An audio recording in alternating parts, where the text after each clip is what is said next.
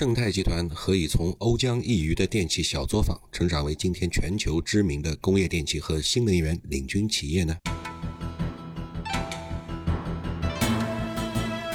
那是数十年如一日的艰苦创业，始终坚持做精、做专、做好、做强，抵制众多诱惑，耐得住寂寞艰辛。这是正泰集团创始人南存辉的原话，这是感慨颇深、很有价值的总结。我们今天要说的正是南存辉家族和他的接班人。南存辉创立的正泰集团多年位列中国民企五百强，南存辉也是现任的正泰集团股份有限公司的董事长，这是一家上市公司。他还是全国政协常委、工商联副主席、电气工业协会会长，曾经担任第九、第十、第十一、第十三届全国人大代表，第十二届全国政协委员、政协常委，第十届全国青联常委。南存辉是乐清人啊，注意啊，这个字念乐，温州乐清不是乐清。乐清的男士人才辈出，比如说名扬四海的泰斗级的人物，国学大师南怀瑾。而谈到经商做企业，那就是非南存辉家族莫属。南存辉是典型的温州创一代，从鞋匠等小生意白手起家，一手创立了在温州举足轻重，乃至在整个浙商界也是赫赫有名的正泰集团。南老板精力充沛，干劲十足，长得也是浓眉大眼，鼻直口方，给人很有气度的感觉。不愧是乐清南氏出的人才。南老板感情经历和人生阅历一样丰富，他也是子女双全，呃，不对，应该是三全，因为他有两子一女，两位公子，老大南君玉，次子南君霞，他的女儿叫南孝欧，老大取名君玉，意思是光宗耀祖要靠你了，次子取名则直接用了君霞二字。果然是君之使命，侠之担当。至于说笑欧，笑谈人生，天地杀欧，这名字起的是真好。南君玉曾经在美国留学，也深受西方开放创新的理念影响。大学毕业后就加入正泰集团工作。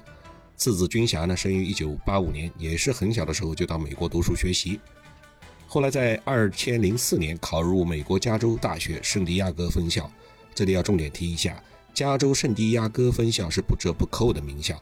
牛到什么程度呢？随便提一嘴，他的历届校友中出了二十七位诺贝尔奖得主，三位菲尔兹奖得主，这个菲尔兹奖是数学界的诺贝尔，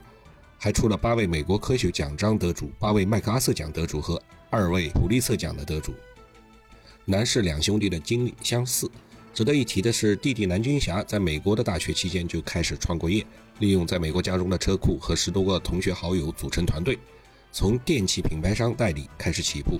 在二千零六年转做人工智能和大数据探索。注意啊，这是在两千零六年，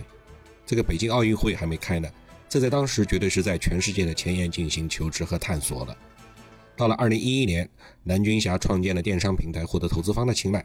这段创业经历虽然不像他的父亲创立正泰集团那样是巨大的成功，但确实为他积累了一定的经验。二零一一年，南军霞带领原来的团队成员回国，以杭州创新引进人才的身份。成功的落户杭州滨江区，开始了新的征程。这一点不全是依赖于他的父亲和正泰集团，有很大一部分原因是他本身的成就使然。两兄弟回国之后都进入了正泰集团，当过正泰研究院的副院长、各个重要成员企业的总经理等等要职。温州人鲜少提及浙江，往往除了温州就是放眼全世界。南老板的这两个儿子同样也是具备了抱团出海、勇于闯荡的温州特质，所以。世界温州联谊总会青年委员执行会长、欧美同学会副会长、什么世界青年领袖峰会演讲嘉宾等等身份，是他们作为温州民企的接班人比较有特色的身份。眼下的浙商接班人集中在七零到八零后出身，既具备不俗的财富和高端的教育，又从小耳濡目染了家族的经营理念，继承了创业基因，所以鲜少有偶像剧里那种智商堪忧的衙内做派。连所谓的霸道总裁风格也是很少见的，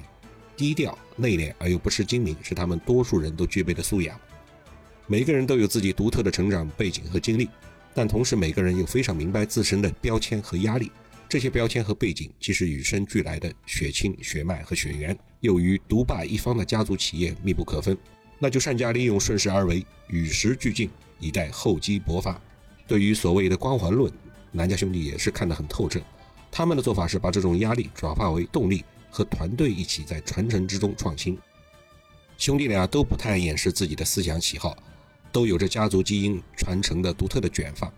但是哥哥整洁的职业装和弟弟的黑框眼镜又恰好保持了他们的内敛和干练。南村辉的女儿南笑鸥现在也在正泰集团，这是个妥妥的白富美，不过为人也是相当低调。南老板对这个女儿保护得很好，媒体上难得一见。